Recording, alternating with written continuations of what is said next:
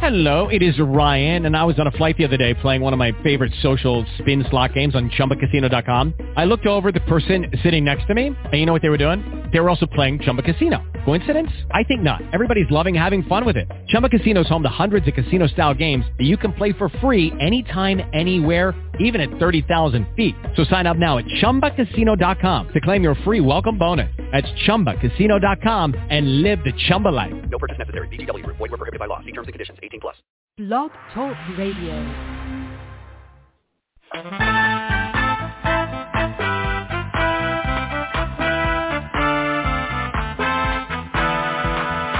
There is a watchman on the wall, bringing forth the written word of God to one and all. Are you getting ready? Will you stand or will you fall?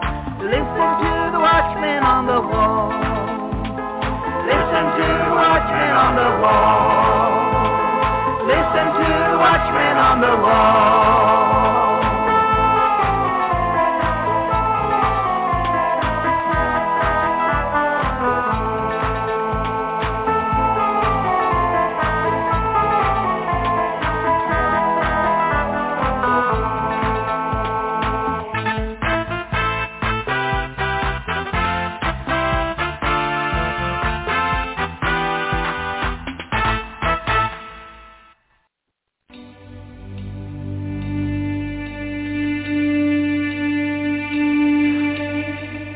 Arise and shine, for your light has come, and the glory of the Lord has risen upon you.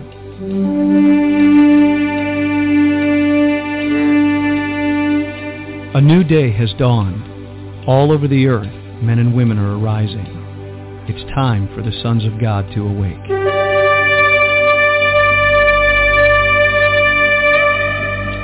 It is a day of justice, recompense, restoration, revival, and resurrection power.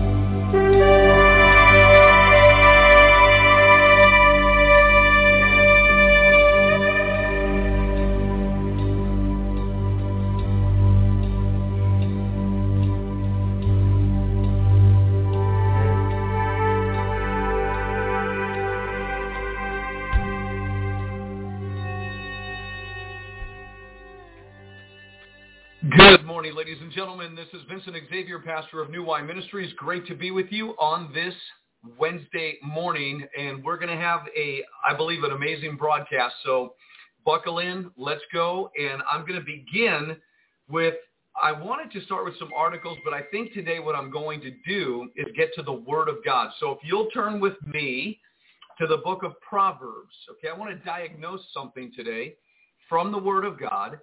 I want to diagnose it very carefully and clearly, and we believe that this is an accurate word from the Lord. So it'll give opportunity for some folks to come and join us on the air and Facebook and YouTube and uh, Omega Radio. People can listen there, watch there as well. And um, so we're going to be in Proverbs chapter 1, and we're going to look at something as a diagnosis to a major crisis and a problem that's going on in our nation and around the world, and I want to view it properly. And so we're going to do that. I want to say good morning. I'm waiting for a dear friend to get on the air with me on this Wednesday morning because I want to say thank you so very much. We received a rather generous offering uh, to the ministry uh, from a dear friend that tunes in every day. It was just it was just a rich blessing, and we want to say thank you for that uh, to Charlotte Gotch. And I'm seeing Charlotte's with us right now. And Charlotte, thank you for your very uh, generous gift to this ministry. It was a real blessing to wake up this morning and see uh, that you had uh, given a donation. And we want to just say thank you personally uh, for that. And to all of our other friends out there who follow this ministry that have just, you know, wanted to support what we were doing. God bless you and thank you also for giving to this work and you know who you are. More importantly, God knows who you are.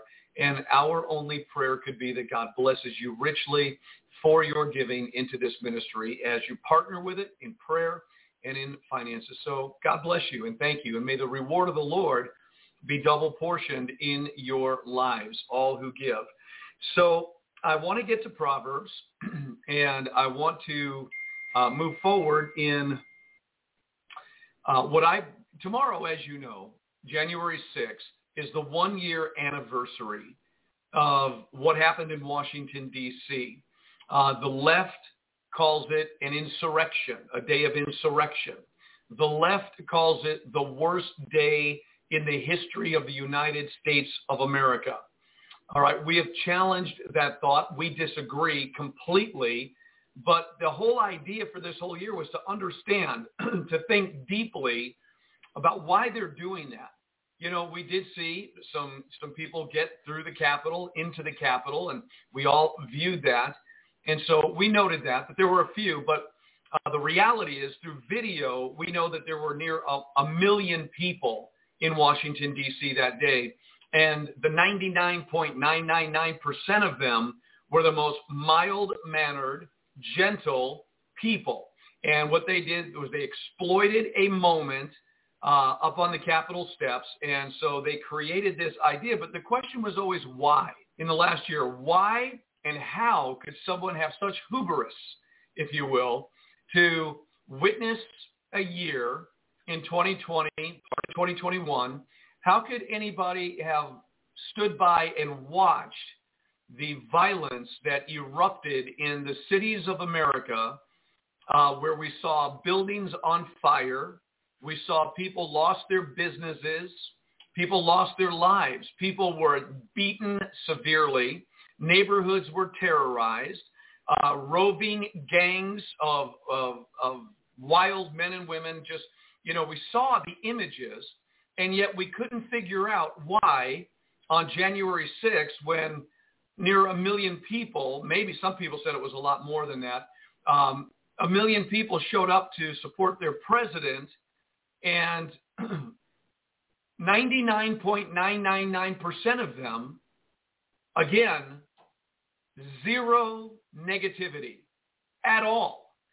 So why would they take a point of a percentage, half a point of a percentage, whatever it is, and focus on that and say that is the worst day in American history? Well, I think we have an answer today, the reason why that we have this going on. It's a major crisis, and we need to understand it.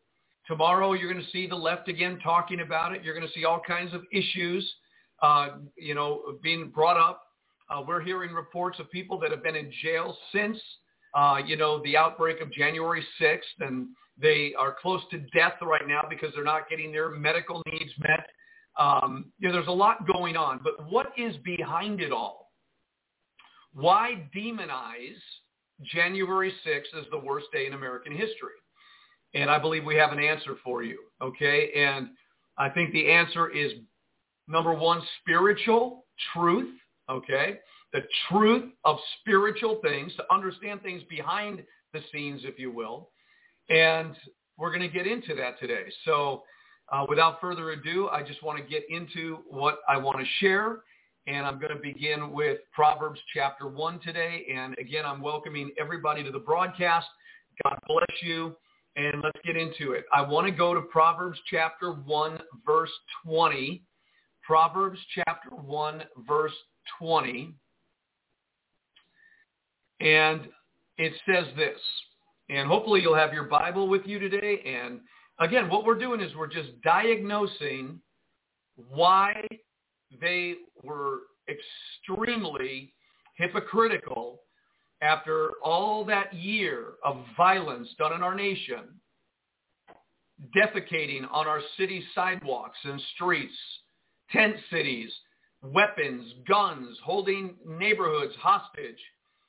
How could a year of that be eclipsed by one day of a few people in the Capitol building and all of this excitement of the president leading a revolution and calling for violence.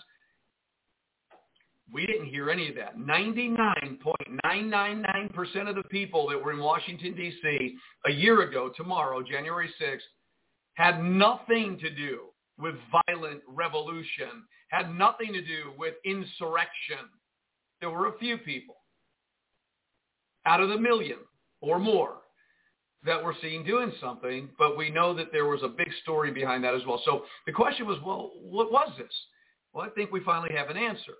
and I want to get into the answer, make it biblical, make it clear, and here's what it is. Proverbs chapter 1 verse 20 says, wisdom cries out. She utters her voice in the streets. She cries in the chief place of concourse, in the openings of the gates, in the city. She utters her words, saying, How long, you simple ones, will you love simplicity? Now I want to just show what the word simplicity means here. It's the pethi, foolishness, naivety. Okay, how long will you naive, foolish people love being naive and foolish? Well, it's a tough question. And the scorners, so how long, you simple ones, will you love simplicity? And the scorners delight in their scorning, and fools hate knowledge. Now we know what scorning basically is. Uh, it's the latson in the Hebrew, but it's being, you know, putting in derision. It's making fun of, mocking, scoffing, that type of thing. And then we get to verse 23, Proverbs 123. We're diagnosing, we're analyzing, we're wanting to get an answer to how the the January 6th, it was supposedly the worst day in American history compared to a year of pure violence and hatred and anger. Okay, so we wanted to figure it out because we know it's ridiculous. We know it was hypocritical. It was just unbelievable. Verse 23 says, Turn you at my reproof. Behold, I will pour out my spirit unto you. I will make known my words unto you.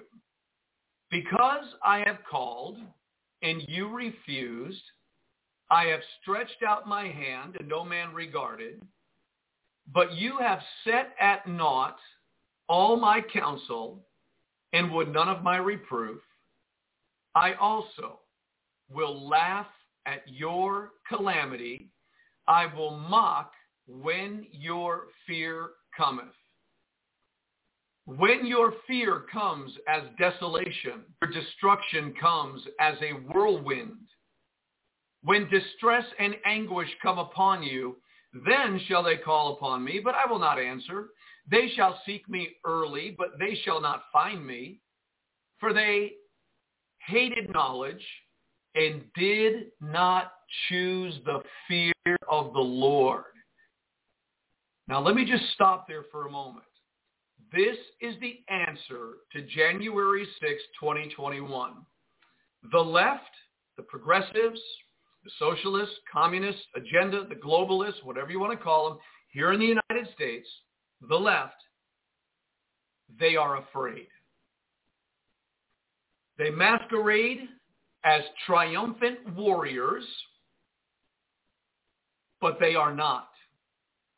Waiting in the wings Waiting in the wings is an army of end-time warriors prepared for battle. Here's what we have come to understand, and it took one year to get the full, simple truth of why they demonized January 6th. I know about political persuasion, the Hegelian dialectic. I know about all those trickery things and schemes and so on and so forth. But the bottom line is they're afraid. And the reason why they're afraid, why the left is afraid, why members of Congress are afraid, why members of the Senate are afraid, why the judiciary is afraid, why Supreme Court justices are afraid. They are afraid because they chose not to fear the Lord. And because they did not choose the fear of the Lord, they are afraid of men. They are afraid of everything else.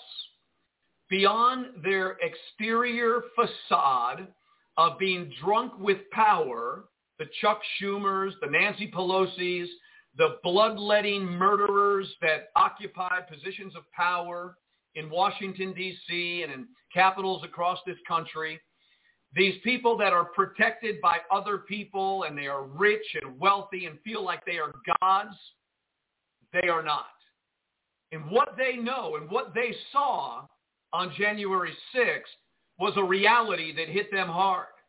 Oh, they may exploit it for their own political persuasion and, and, and purposes, but what they really saw down deep beyond their facade, in the depths of the interior of their hearts, they saw they were terrified. They were terrified of what they saw. And so they're doing everything in their power to never let that happen again.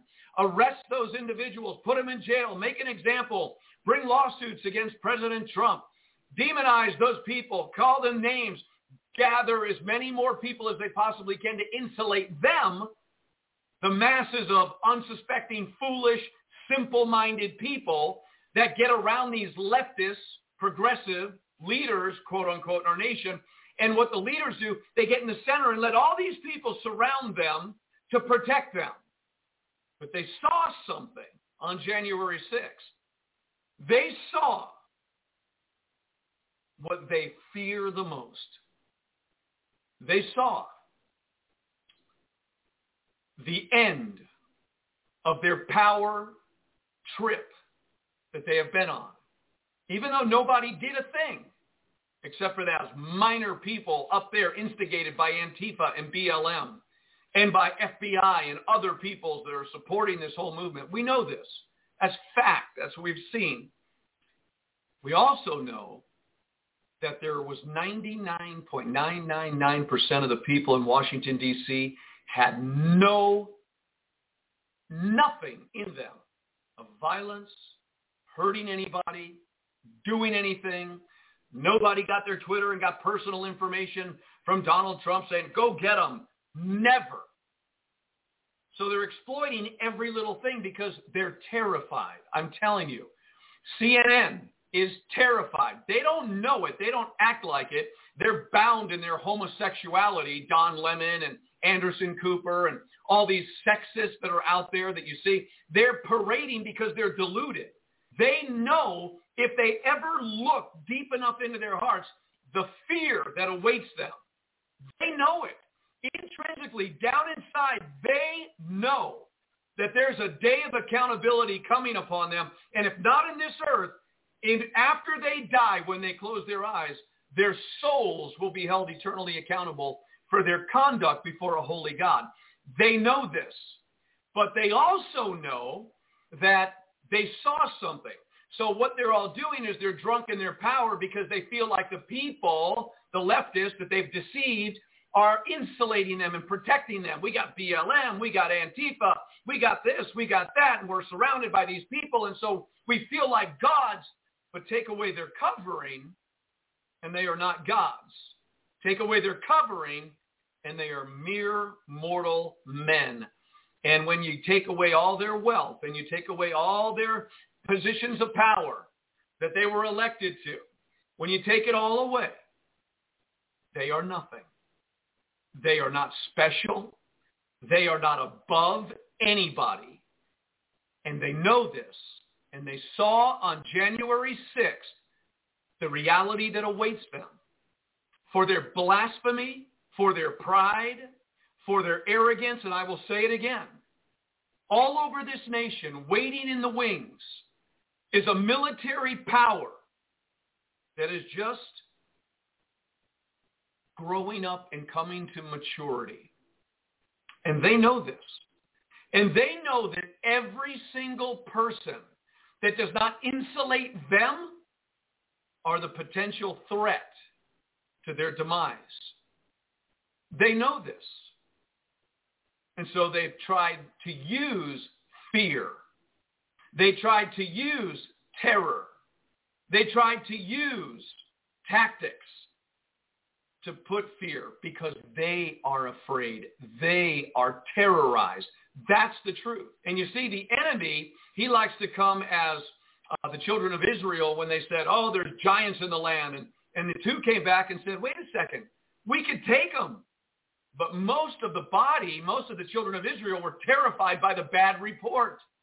They were hearing the bad report. Now, those of us who understand that judgment is in the land and the reason why we're in the condition that we're in right now is because of judgment, that is a reality. This crisis, this thing that is going on is judgment. It's because people have not served the Lord. They have not given their hearts completely to the Lord. They have been compromised. They have been lukewarm. They've been sleepy. They've treated the things of God lightly. They've loved the world. They love pleasure. They love all these things. They have the cares of the world, the deceitfulness of riches. They, they didn't care about the negative, sinful things going on as long as they got their goods.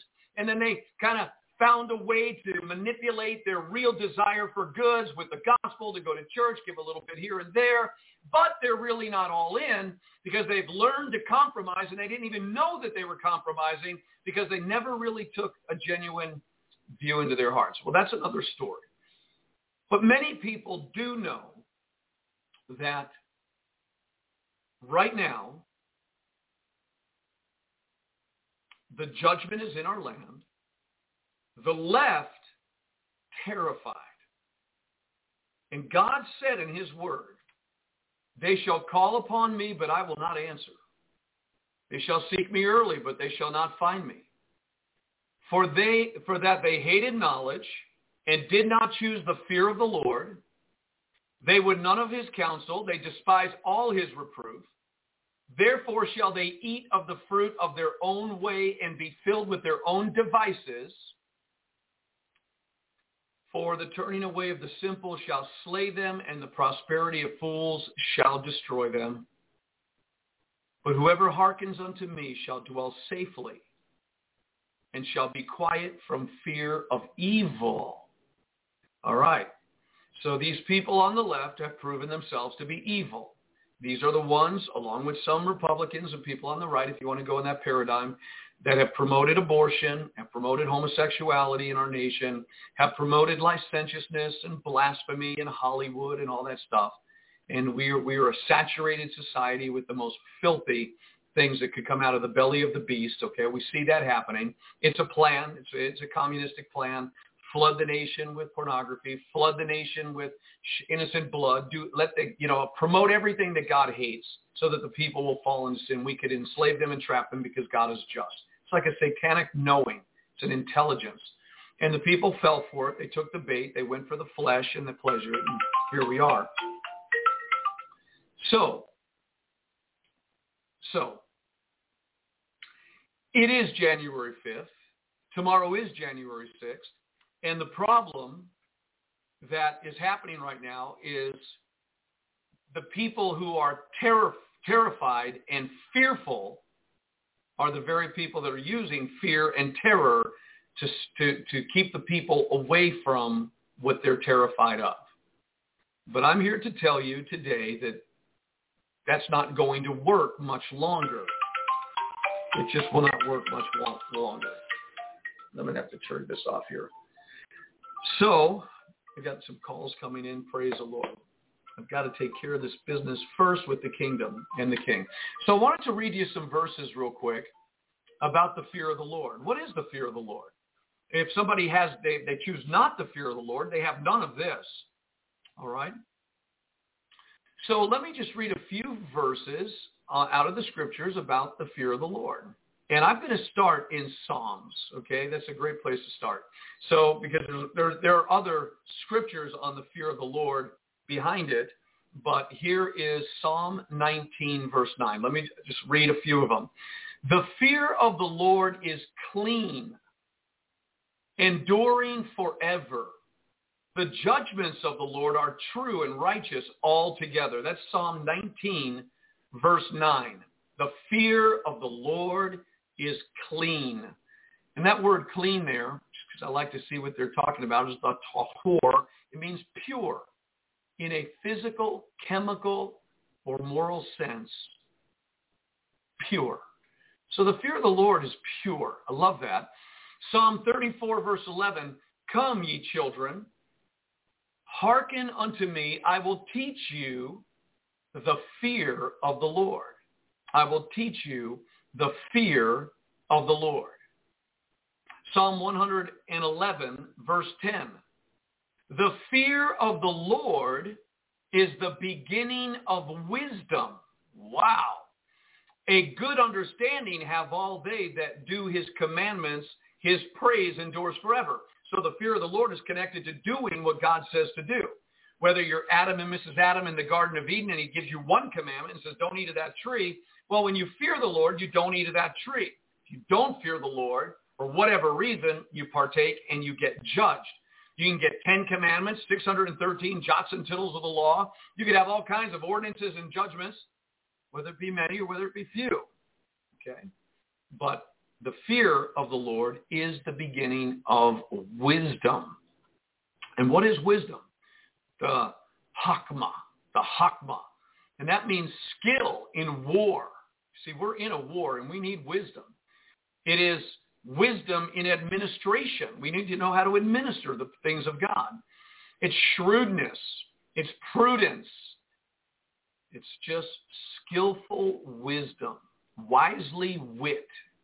And we need that for the days we're living in because we're dealing with spiritual intelligences in every realm, right? And so we need this wisdom. So where does it begin? Well, the fear of the Lord is the beginning of this wisdom. Proverbs chapter 1 verse 7 says, the fear of the Lord is the beginning of knowledge. But fools despise wisdom and instruction. All right, so the fear of the Lord is the beginning of knowledge. In Proverbs 129, for they that hated knowledge and did not choose the fear of the Lord. We just read that. Proverbs 2.5, then shall thou understand the fear of the Lord and find the knowledge of God. So finding the true knowledge of God is connected to the fear of the Lord. Very, very good. Proverbs 8.13, the fear of the Lord is to hate evil, pride, and arrogancy. And the evil way and the froward mouth do I hate. Let me say that again. Proverbs 8.13. Here's what the fear of the Lord is. It is to hate evil. Hate evil powerful. Pride and arrogancy and the evil way and the froward mouth do I hate. God hates the froward mouth. And what is the froward mouth? Let's take a look at the word froward, what God hates, because I think that froward mouth is all over the world today. It's the, the tafuka, and it means a perversity or fraud. Perversity or fraud. You know, there, there's people that are speaking out of their mouths fraud and perversion of the truth. They're twisting and perverting the truth. Okay, God hates that. He hates it with a passion. And so uh, let's go to Proverbs 9:10. The fear of the Lord is the beginning of wisdom, and the knowledge of the holy is understanding. So again, the fear of the Lord is the beginning of wisdom. How many times does he say this? Uh, Proverbs 10:27. The fear of the Lord prolongeth days, but the years of the wicked shall be shortened. Interesting. The fear of the Lord prolongs your life. Proverbs 14:26 In the fear of the Lord is strong confidence, and his children shall have a place of refuge. So who are going into the refuge? Those who fear the Lord. Those who fear God, their children will have a refuge from the storm to come. The fear of the Lord is a strong confidence, boldness. The righteous are as bold as lions. In Proverbs 14:27, the fear of the Lord is a fountain of life. The fear of the Lord is a fountain of life. Now think about the left. Think about these people that have supported and have uh, decreed unrighteous decrees legislated into law, abominations, they have no fear of God, right? They have no fear of God. But it is a fountain of life to those who have the fear of the Lord. A fountain of life. It is a strong confidence and all these other things we've just read. It says in Proverbs 15, 16, better is little with the fear of the Lord than great treasure and trouble therewith. You know what these leaders, these leftists, these progressives, these Nancy Pelosi's and Chuck Schumer types and all the rest of them, they have too much money. They have too much wealth. They haven't learned that just, um, just a little bit is fine. A little bit is fine. I don't need millions and billions and trillions. I don't need it because there comes trouble with it and it, it snares their souls. All right? So this was written by the richest man on the face of the earth, Solomon, by the way. Now, Proverbs 15:33, the fear of the Lord is the instruction of wisdom. And before honor is humility. Wow. You see, the rich, the proud, the arrogant, um, they have no humility before God. They don't humble themselves before the Lord, which is a lack of wisdom because they don't choose the fear of the Lord. So what will happen? Their own fear and terror will come upon them. We'll get back to that in Proverbs 1 in just a moment. In Proverbs chapter uh, 16, Proverbs 16, 6, by mercy and truth, by mercy and truth is iniquity purged. By mercy and truth, iniquity is purged, and by the fear of the Lord, men depart from evil. We don't do what is evil, okay, because of the fear of the Lord. How good is the fear of the Lord? It's clean. It's pure. Look at all the benefits of the fear of God. Keeping his commandments, doing what his word says. The whole new covenant is a Torah. It is Torah, Yeshua, made flesh. His words were instructions for life. And those who fear him, honor him, respect him, well, they have all this blessing that just begins in their fear of the Lord. And we'll see what that word fear means in just a moment. So we have in Proverbs 19, 23, 1923, the fear of the Lord tends to life, and he that has it shall abide satisfied. He shall not be visited with evil. The fear of the Lord will cause one to abide and be satisfied with whatever they have been given of the Lord, and they shall not be visited with evil. Is it possible that a lot of things that don't go well is because that there's a lacking of the fear of the Lord because people are not reading the new covenant uh, uh, to get the instructions that God gave to them to live by that would promote life and health and prosperity of every kind, spirit, soul, and body. And maybe there's people just not fearing the Lord. They're saying, you know, I know it says to forgive, but I'm not going to do that. They really did me wrong. Well, that's not wisdom, and that's not the fear of the Lord. That's a lack of wisdom. So Proverbs chapter 22, verse 4. By humility and the fear of the Lord are riches and honor and life. Now, the Nancy Pelosi's and the Chuck Schumers who promote what is evil and abomination, their wealth didn't come from fearing the Lord. Their wealth came from doing what is evil, and that's why they're afraid. But here, by humility and the fear of the Lord, riches, honor, and life. Wow. What riches? Does it always have to be money or gold or silver? Or can the riches, the true riches, be wisdom, knowledge, understanding, quality of life, health, prosperity, blessing, spiritual richness. That's more important than anything, obviously. Proverbs 23:17, let not your heart envy sinners. Let not your heart envy sinners, but be thou in the fear of the Lord all the day long. Don't envy sinners. But all day long, let your heart be in the fear of the Lord. What a powerful verse. Isaiah 2.10. Enter into the rock and hide thee in the dust for fear of the Lord and for the glory of his majesty. He's telling people that don't fear him, you better hide. You better hide. And verse 19, they shall go into the holes of the rocks and into the caves of the earth for fear of the Lord and for the glory of his majesty when he arises to shake terribly the earth. These are the people that have no fear of God that are going to be fearing God. You get it? Say that, see how it works? Verse 21, to go into the clefts of the rocks, into the tops of the ragged rocks, for fear of the Lord and for the glory of his majesty when he arises to shake terribly earth. He's going to rise. God's arising. And he's going to shake this earth mightily. And we know that's true. Isaiah 11:2. The Spirit of the Lord shall rest upon him, the Spirit of wisdom and the Spirit of understanding, the Spirit of counsel and might, the Spirit of knowledge and of the fear of the Lord. So that one who carries the Spirit of God will have the fear of the Lord in them. And then we read in verse 11, uh, or excuse me, verse 3, Isaiah 11, 3, and shall make him of quick understanding in the fear of the Lord. And he shall not judge after the sight of his eyes, neither reprove after the hearing of his ears. Isaiah 33, 6. And wisdom and knowledge shall be the stability of thy times and strength of salvation. The fear of the Lord is his treasure. When we fear the Lord, we get all these blessings, right?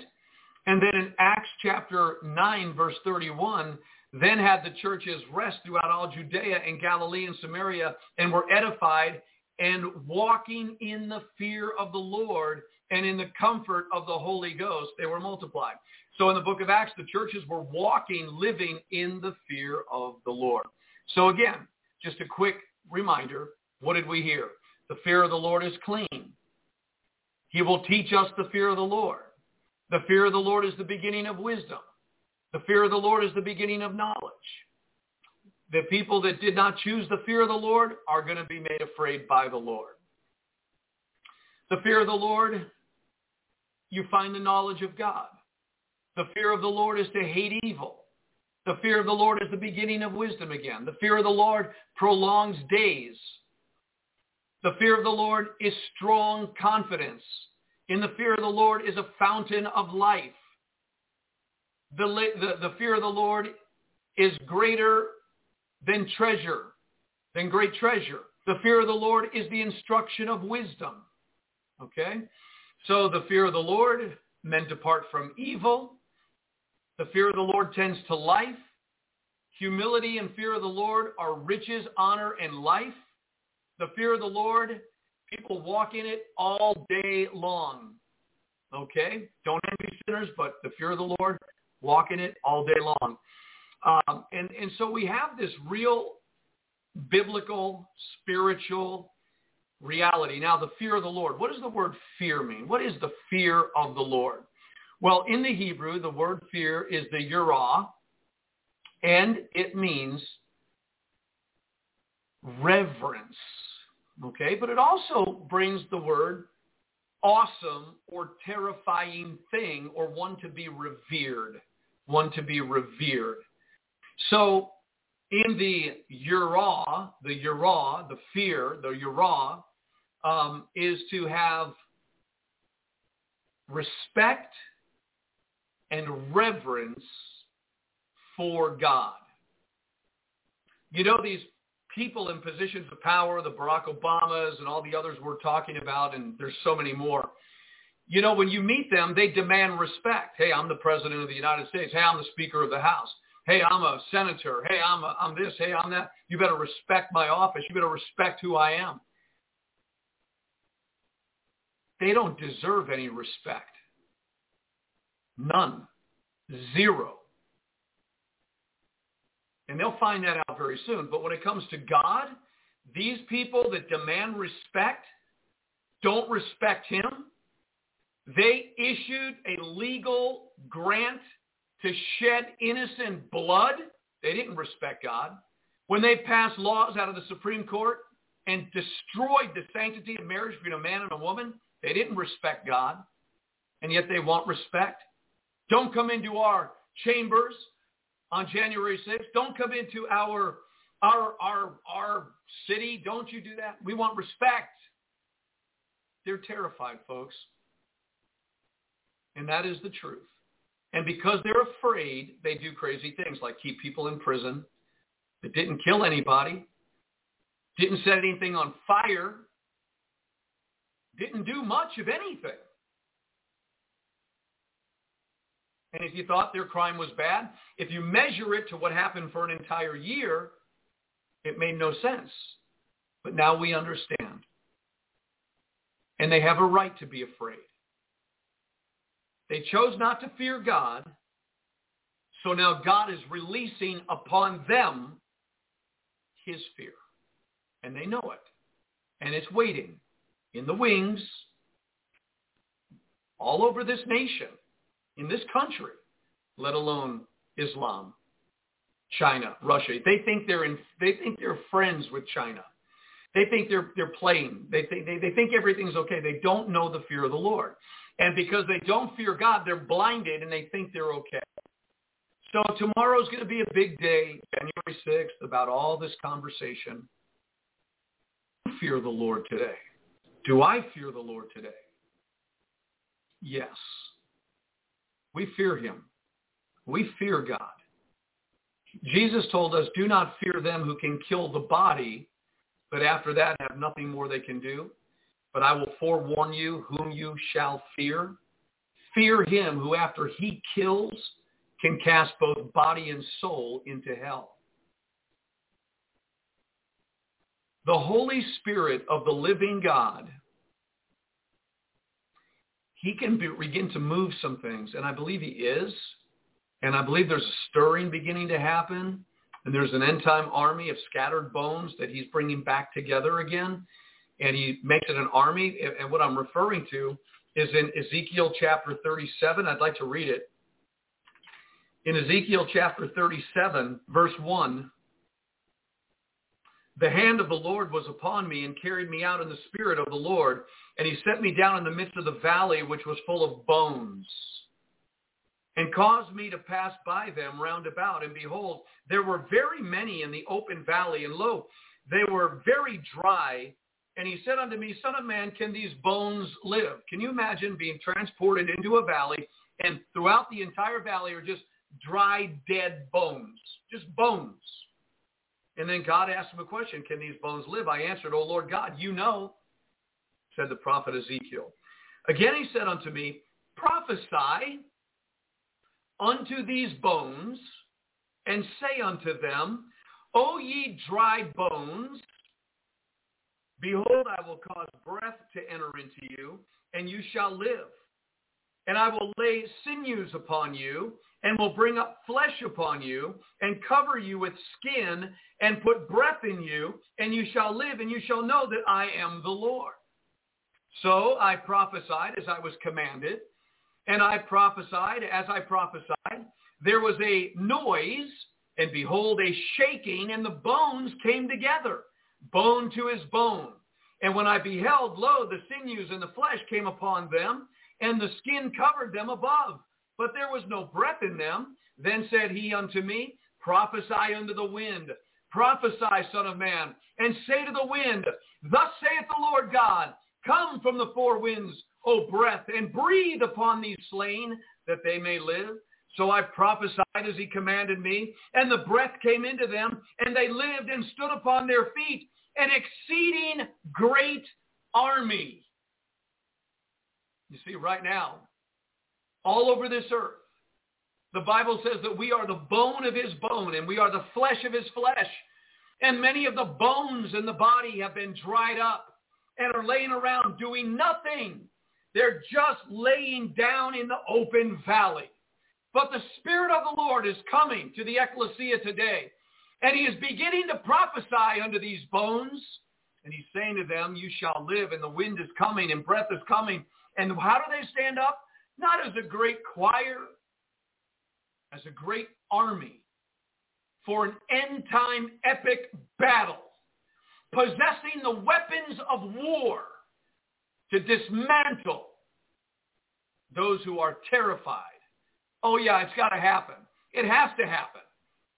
And of course, when it happens, it will be the undoing of many nations around the world. And out of the ashes shall rise a final beast kingdom. And we understand that. But even after that final beast kingdom rises, there are others waiting in the wings for another moment, standing on Mount Zion with the Lamb of God, waiting. Revelation 19, the Lord returns with his armies and judges and makes war. That event is still ahead of us.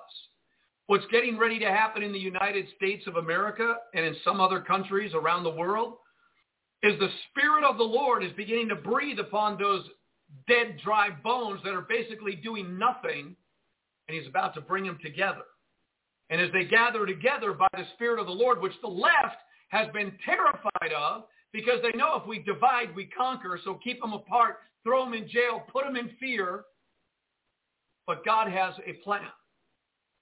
And it's happening as we speak. The bone of his bone is coming together. The Lord's not going to be mocked forever. The Lord's not going to be scorned forever. And the day is coming that the succeeding great army that rises, you touch one, you touch all. And what they saw on January 6th made them go potty in their pants. Is the best way to say it. They went potty. And, they and, and, and it leaked down their leg from their diapers. These big babies that play games against God. That's the nicest way I could possibly say that. And so the terror of God is about to meet them. The fear that they fear is about to come upon them. That's what the Word of God says. When your fear comes upon you. And it's coming. They don't know where it's coming from. You could say China, Russia, you know, Islam. You could say, you know, a domestic thing. You know, but they really don't know. It's coming from the Lord. See, they, they, in, in, in what they do know intrinsically, deeply, but they refuse it because they're in such ignorance and darkness because they have blasphemed God and hated God and they don't respect him at all, then God has every right to raise up whomsoever he will to execute the judgment upon these people, to bind their kings with fetters of iron and their nobles with chains. Psalm 149. A lot of Christians are like dead, dry bones laying down in the valley, not knowing what to do. We're not supposed to do anything. We don't know what to do. Life is coming into the bones of the body of Christ. They're afraid, and rightfully so. They should fear. They should have feared the Lord, and they should have not done what they did.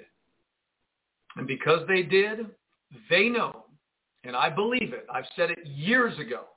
Washington, D.C. will be decapitated. We've used that phraseology since 2008 that a great strike is coming against the heart of the United States of America.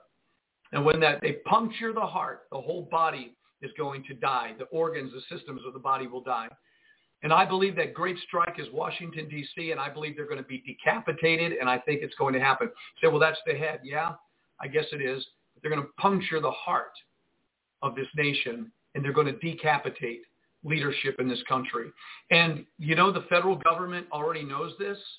The federal government already put out a two-hour documentary on the History Channel six times where they showed a nuclear bomb going off in Washington, D.C. between 9 a.m. and 10 a.m. fall morning. And it's interesting that they showed that nuclear blast going on at least 20 times each program, and they played it six times. That's 120 images of a nuclear bomb. It was done by Homeland Security, and they showed how the COG, the continuity of government documentation was in place so that when terrorists take out uh, the leadership of the nation, there'll be a, a dark, shadowy government that will come to power that they got all lined up and all that stuff. They showed the whole thing because they know. They've known it for years. It's closer now than when we believed. And only God knows the day and the hour of such an event. You shouldn't be afraid if you fear the Lord. If you fear the Lord, you, you will dwell in safety. If you fear the Lord, you'll be kept in a refuge. If you fear God and your life is uh, showed that you fear him, you have nothing to fear. Nothing.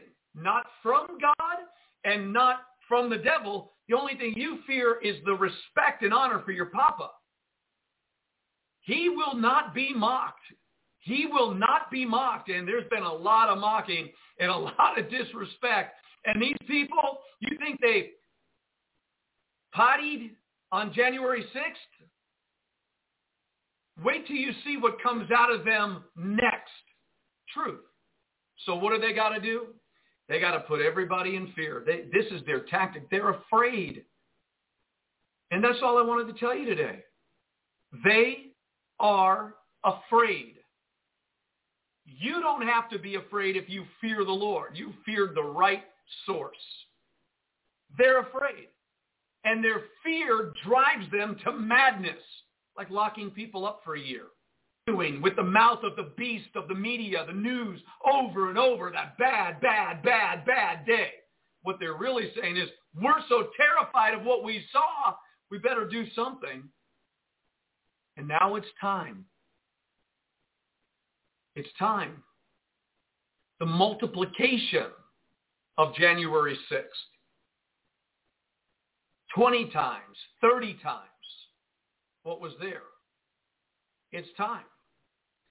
And you think all this last year that they've been doing their thing, they're so afraid of Donald Trump coming back there. They have all these external or surface fears, but what they really fear is God. And they don't know it. They are terrified. Next time you hear somebody talking about all these bad things of January 6th, understand why they're doing it. They're afraid. They're afraid of the people they saw there. They're afraid of what they know could happen to them. But they've insulated themselves with Army, FBI, CIA, and these people unknowingly, foolishly protecting these people in leadership. They're about as much leadership as, uh, gosh, I don't know, Mickey Mouse uh, operate. Well, maybe Mickey Mouse would actually be a better leader than these leftist progressives because really he's got more intelligence than they do, I think. Pretty sure. These people aren't leaders. They are ungodly sinners. And if they don't fear God, what's coming upon them, their fear cometh. But they have they think that they're in control. They really think that they've got the power. And because they've insulated themselves with all these people, they think they're safe. God's going to strip them naked very soon. And you think the tough guys, Antifa, BLM, running through, burning fires, there was nobody resisting them except Mr. Rittenhouse. He resisted them. A 17-year-old boy There was no resistance. They, Antifa is not tough. Black Lives Matter group is not tough. They're not tough. They went without any resistance. And when one little 17-year-old boy, the last time I checked, David was about 17 when he took the giant down. Uh, one 17-year-old boy, he resisted them, and they saw a result they really didn't want to see. So my point today, just, you know, is in talking, um, there's something coming. Really, really, really big. And you don't need to be afraid because you fear the Lord. And that's all I wanted to say. And I may have spoken too long on the issue. I don't know. But anyways, that's my thought. Um, I could go on to some breaking deadly vaccination news. Uh, this is coming out of the news media. Many are wondering why some geographic areas, such as those surrounding Silicon Valley, are not seeing nearly as many adverse reactions to the vax as other areas, with Prudential reporting an 87% increase in deaths benefits paid out in the third quarter of 2021. Wow. Compared to the third quarter of 2020, Pacific Life and Annuity is reporting that claims are up by over 80%, and other insurers reporting increases of between 12 and 40%. Well, according to Dr. Jane Ruby, we the people of planet Earth are being subjected to mass unethical drug testing without informed consent against all ethical and regulatory rules, tests that are supposed to be reserved for rats and mice. Dr. Ruby joins Stu Peters to relay how she spent three hours with researchers who have been painstakingly identifying the lot numbers of the most deadly vials that are now in circulation. Hmm. She says that hackers were able to break into the systems of Pfizer and Moderna, and the researchers were able to put together a comprehensive list of all the lots and the code numbers of the most toxic batches. According to the hackers, 5% of the batches have generated the 21,000 deaths reported to VAERS. She says that in the Moderna analysis, the death rate in the United States was 10 times higher than in the EU and that the EU had 10 times more disabilities as compared with the U.S. She says it is clear that this was by design. So that's just one little time type of thing here. Um, this was from Prophecy News Watch. Forced vaccinations threaten your freedom and Christianity. David Horowitz has been warning Americans that leftist agenda items like forced vaccinations are the opening salvo in their real target, banning Christianity and the Bible. So this is about control, not public health, he says. The far left wants to control you, your kids, your religion. This famous Jewish thinker reveals his latest warning. So remember, the first thing they did during the COVID lockdowns was to close churches and synagogues. They shut down churches as these same blue state COVID de- demagogues allowed mass and maskless protests after George, George Floyd. Remember that? They closed down almost every business in America but kept open bars and abortion clinics. Remember that? Now the Biden administration and the woke left are embracing a radical new approach called forced vaccinations. Don't get me wrong, everyone at risk should get there immediately. But the science clearly shows that if you have already have had COVID or you are young and healthy, the virus is like any other flu. Mortality is almost zero. But Biden and the CDC are racing to force vaccinations among the military, school teachers, employees of private companies, even our children, even if they're healthy and not in a risk group. Why? Well, according to this article, it's about control. That's right, because when you're afraid, you have to control the people. More than 300 people crowded into a small tent in Martha's Vineyard. The media reported wild music, dancing, and no one wearing masks. This was just two weeks after Nancy Pelosi and the House Democrats sought to arrest Republican congressmen who did not wear masks even after they had been vaccinated. So if you don't see the shocking hypocrisy of the left and their real agenda in this, you should stop reading or hearing this article. Make no mistake about it, the left's anti-Christian, anti-Semitic agenda is being ramped up dramatically. And it's frightening. Think about it. The governor of California, Gavin Newsom, actually banned private home Bible studies with okaying mass BLM protests and worse. This is a sickening violation of religious freedom. It is a threat to Christianity.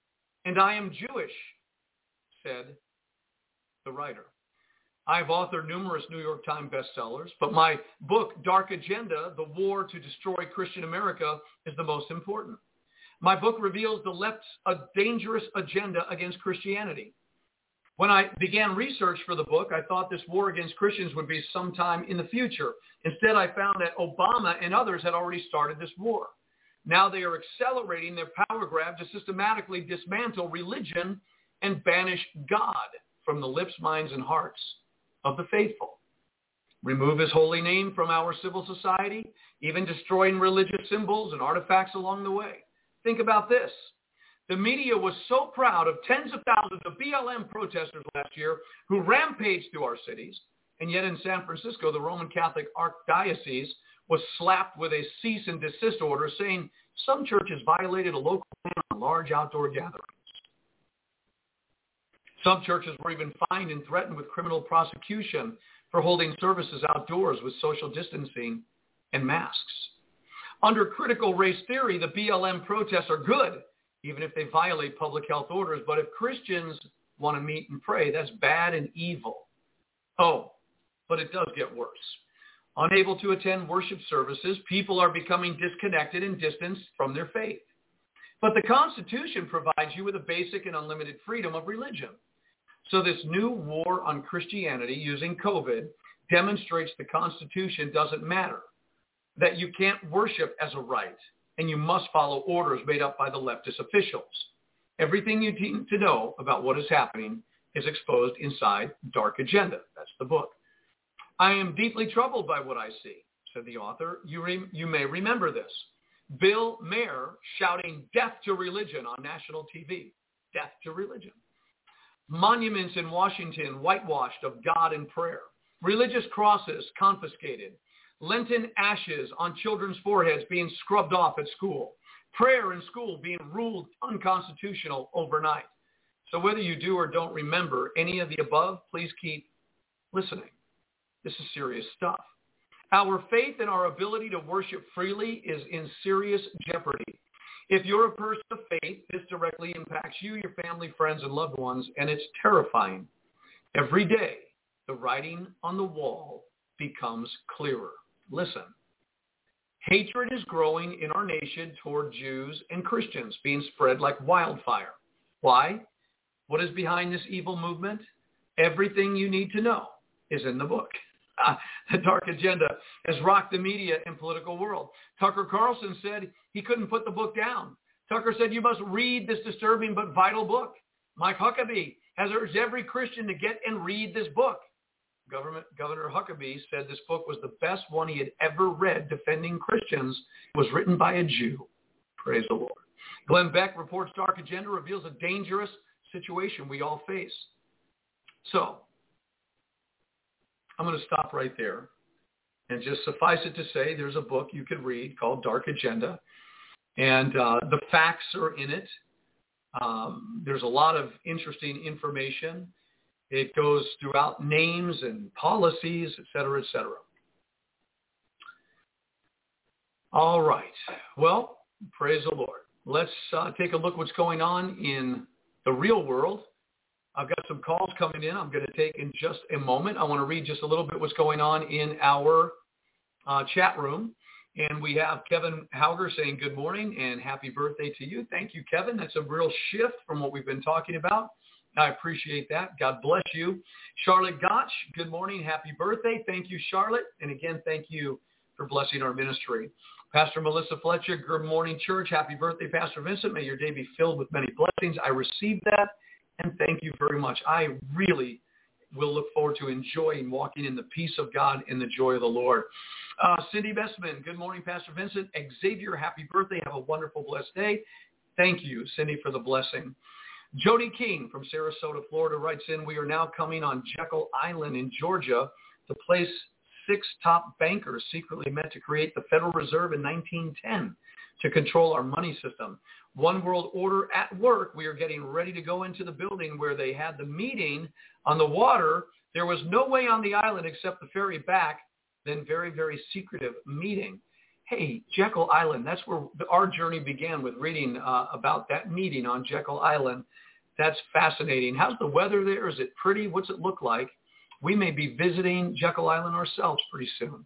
Um, anyways, happy birthday, my daughter Danielle. Happy birthday, Papa Vincent, coming from Danielle and Athena. Hi. Thank you, Danielle and Athena Grace. God bless you both. Uh, Sean Hoback, happy birthday, Pastor Vincent. Thank you. Lisa Hubbard, happy birthday, Sean. You're a good man. God bless you. Miracles, signs, and wonders for you. We believe it. Why not? God is good. In Jesus' name. Uh, again, Lisa Hubbard saying happy uh, birthday. Thank you, Lisa. God bless your heart and appreciate the blessing. Uh, Sandra Matlow, good morning, Pastor Xavier. Good morning, Sandra. God bless you. Happy birthday. Thank you very much. And your video frozen. I only hear your voice. Okay, that's okay. I'm sorry about that. Maybe just as well. Uh, Sandra Matlow, Jesus is coming back soon. Yes, he is. Um, and there's an agreement there. Shirley Woolsey, happy birthday, Pastor. Hope to be in Arkansas next week. All right. We'll look forward to seeing Shirley and Mike. God bless you both. We'll look forward to seeing you as well. Diana Langford, I heard a minister speak recently and said America is God's chosen people and not Israel. Please comment. Nah. I think, you know, every person, to the Jew first and then to the Gentile, it says in Ephesians that we were chosen in him before the foundation of the world. Many, many are called and few are chosen. Many are called, few are chosen. Um, I believe that the one new man in Ephesians chapter 2, uh, made up of the Jew and the Gentile, where the middle wall of perdition was broken down, and he made of the two, the Jew and the Gentile, one new man. That one new man is Christ. It is a in Christed man. It's not a Jewish man. It's not a Gentile man. It is Christ. For he is the head, Christ, and we are the bone of his bone, the flesh of his flesh. So I believe the chosen uh, of God, the true chosen people, are made up of Jews and Gentiles. They are the one new man in the earth. America may have been a nation that God had uh, selected to do some work, and they did do a great job for a period of time, but have done what all other nations have done, including Israel as a nation. They condescended down into the abyss of sin and blasphemy. The only true nation on earth is the one holy nation that the Apostle Peter talked about. There's only one holy nation. Those are the people of God, the Jew and the Gentile, gathered together, one nation in the spirit. They are kingdom-minded, has nothing to do with earthly natural things. Anybody who is born again is brought up and out of the earthly temporary realm into the heavenly eternal realm and learn to live their lives in the Spirit, by the Spirit, walk in the Spirit, and therein is a chosen people, a chosen nation, a chosen generation. That's my take on it. Um, let's see. We have weather cool uh, from Jody, and I, I really do help, hope that helped, Diana. Um, and we could talk about it further if we need to. Praise the Lord. Uh, Sandra is saying you need to get Patricia on here and let her preach to us as women out here would love to hear her preach. Patricia, did you hear that? They want you on the air. You know, I told her two days ago, Sandra, I said, you know what, Patricia, you need to get on the air.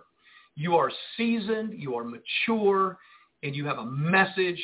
You need to get out there. I think that's a confirmation right there. Praise the Lord. Praise the Lord. Amen. She's one great preacher. I love that. I hope she heard.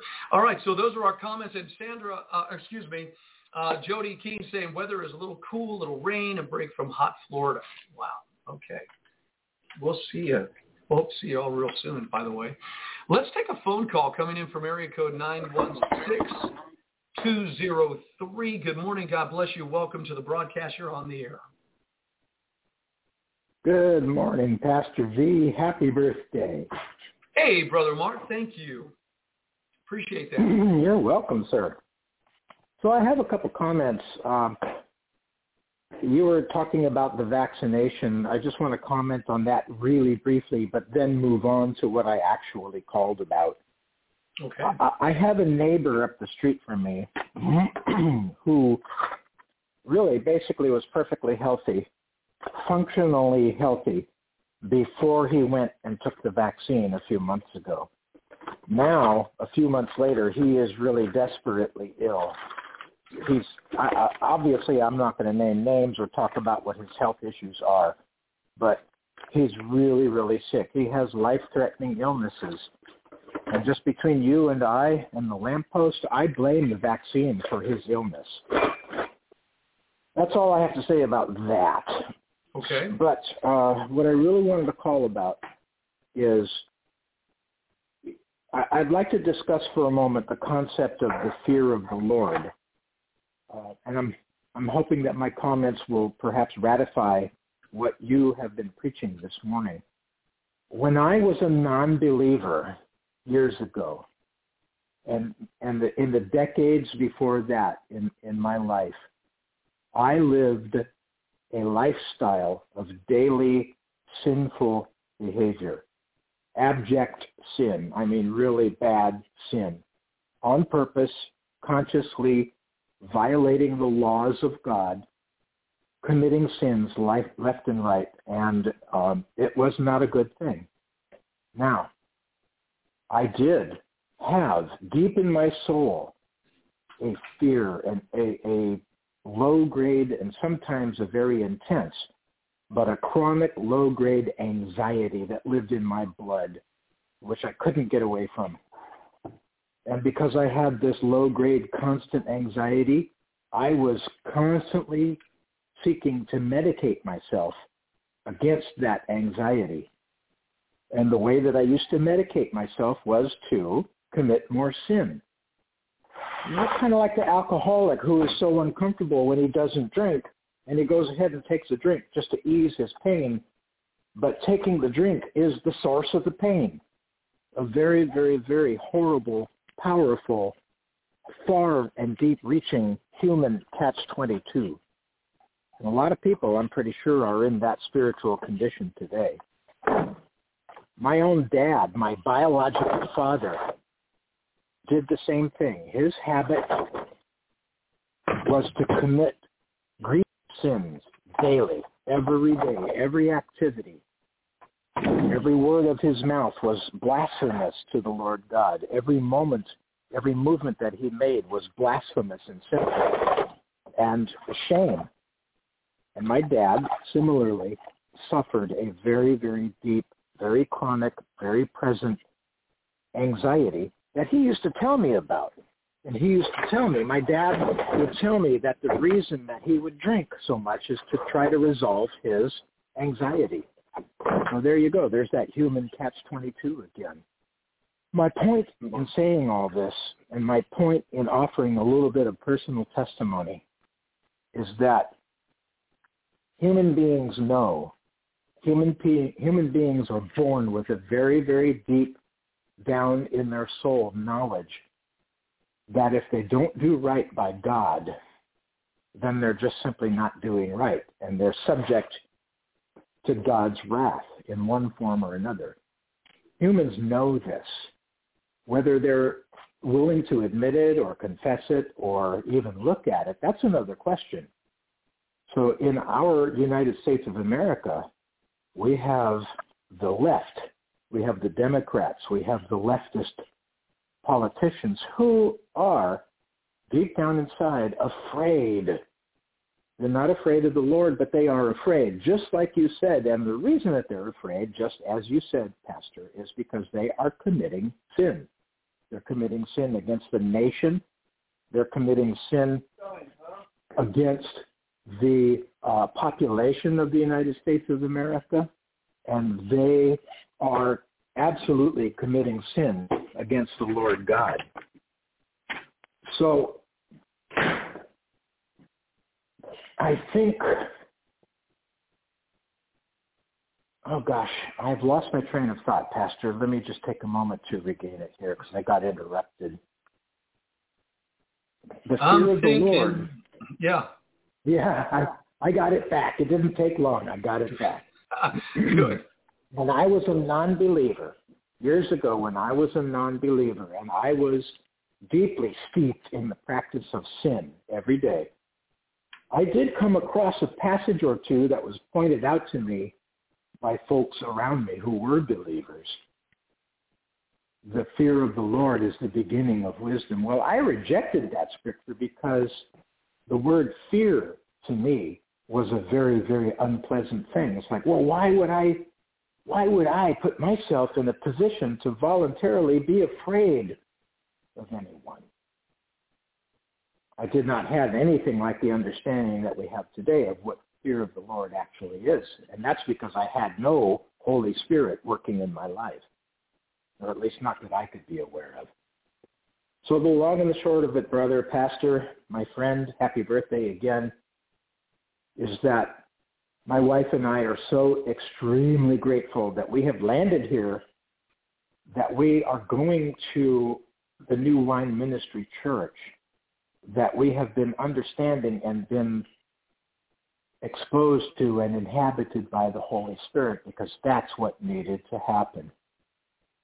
It's the presence of the Holy Spirit in a person's life that gives them the guidance to step away from a daily routine of abject sin. And without that Holy Spirit presence, oh, wow, woe, unto, woe be unto a person. Well, sir, I think that's my story, and I am sticking to it. Okay, you should write a book called This Is My Story, I'm Sticking to It. I bet it would be a masterpiece of a book. All right, brother, thank you, and thank you for the warm regards and the wishes uh, today for the birthday, and thank you for your comments. Always appreciated. Thank you, Pastor. Have a blessed day, my friend. Arrivederci. You too. God bless you, brother. God bless you. you. Shalom. You're welcome.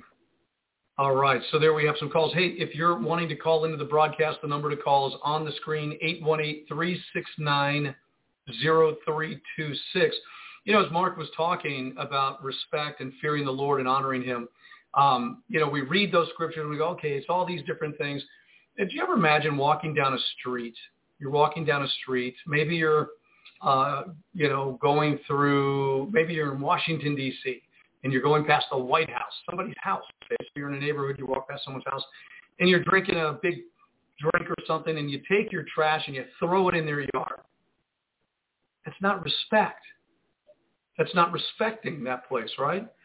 Um, whether it's the White House, you do it there, they're gonna, you you know, you do something, throw trash, they got you on video, you're gonna be fined.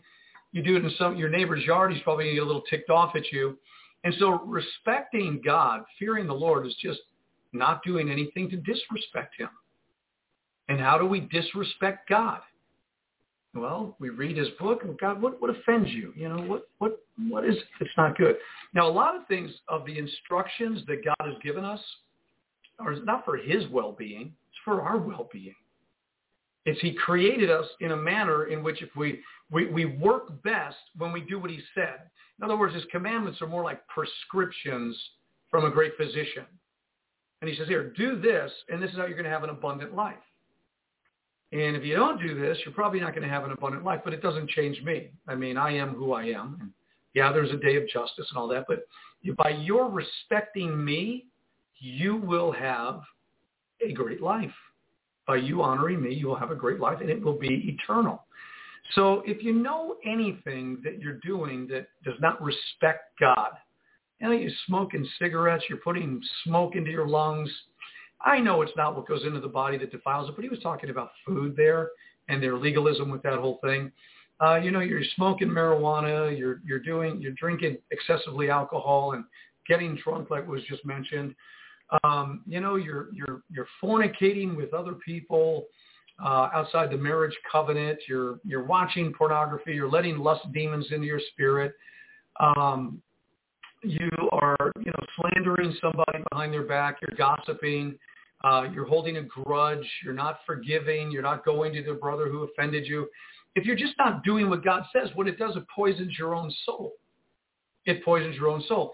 And the disrespect and the dishonor is that you didn't do what God said, so now you're suffering for it. And if you don't get out of it, if you don't repent, right, well, you get stuck in that forever. That's not a good thing.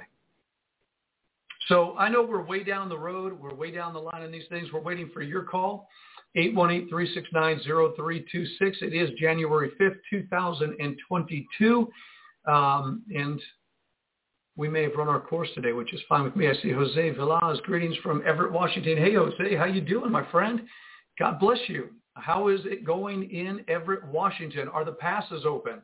And we needed to ask a few other friends about that. Um, well, Diana, you're welcome for the explanation. I hope it was a good one. I had another man write me, wanted to talk to, he said, you know, there's a lot of talk about preterism. Would you discuss that? And I think we will. We'll get into that conversation. Preterism is basically a belief that everything written in the Bible has already been fulfilled. And uh, unfortunately, I've got some friends that believe this doctrine, and it's um, it's not real healthy for them. I don't sense a healthy spiritual environment going on in their souls. Um, but we'll talk about preterism because obviously there's a lot of Bible prophecy that has not yet been fulfilled. We're moving towards that moment, and we need to be aware of it. And having said that, I think that's where I want to leave the preterists uh, at the moment. So, okay, I think we're good. I think we're done. We've come to our moment. Um, I want you to have a super blessed day. God bless you, and thank you for your warm wishes towards me. I appreciate them. And uh, we're going to go celebrate our day, and you have a super blessed day, and we'll see you, Lord willing, tomorrow. By the way, keep our friends Kathy and Brian in prayer. Keep Pastor Jeff Bass in prayer, and please keep Pastor Kevin and Nancy Honeycutt in prayer. Keep them in prayer. Uh, they need your undergirding right now so that they can go through. The word of the Lord is they're going to come out better than when they went into this trial. And um, let me, oh, hey, guess what? We have a special guest calling in right now. Patricia Joy Xavier, my beloved wife. Good morning. Patricia, did you hear that Sandra said you need to be on the air? You need to start teaching. Yes, my dear, I did hear it, and I am considering it deeply. I want to be perfectly led by the Spirit, and I, I do know that confirmation is part of that being led. So I'm I'm taking it to heart. But more than that, I want to wish you the most precious husband a wonderful, wonderful birthday today, that all your needs be met of the living Christ who raised you up 59 years ago to be on this planet and on this earth have done all of us a wonderful favor by doing so. In spite of all of the difficulties in your life, growing up as a young man, he touched you and he turned you into a wonderful minister, a wonderful prophet, and a wonderful man. And I, for one, rejoice in that, and I thank him so very much. May God bless this day abundantly from this moment on into eternity. It keeps getting better every day. I love you. Put, I love you too, and I appreciate that. You're my best friend in the whole wide world, and I know you're making my day very, very special, and I appreciate you, Patricia Joy, and value uh, your friendship and our relationship. What a journey it's been, huh, Patricia Joy? Coming up on 30 years where you and I have been serving the Lord together, and you are truly an inspiration of the body of Christ, and you've certainly been an inspiration to me. So I'm looking forward to whatever you have planned for today. I'm getting excited about it, and uh, we have such a great family, and I'm looking forward to what the rest of the day is going to bring. So thank you, my dear. God bless you. You have a natural family that loves you very much and a spiritual family that loves you very much, and they're all entwined as one. And this Amen. is the greatest gift of all, truly it is. But to bring an idea, to bring the understanding of marriage and what it entails, you mentioned it perfectly. It's the deepest friendship that two people could have. And it makes it everything that God created it to be and very worthwhile. So be great friends with one another. Those that are listening with your spouse, be their very best friend and not their enemy.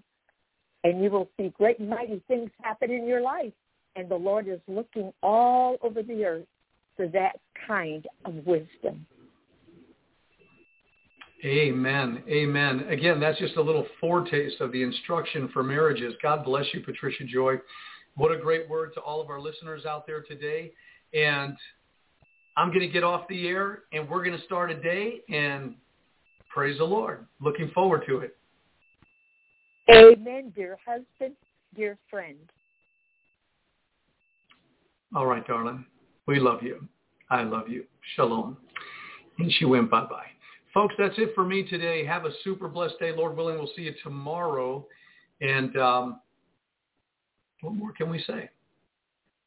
God bless you.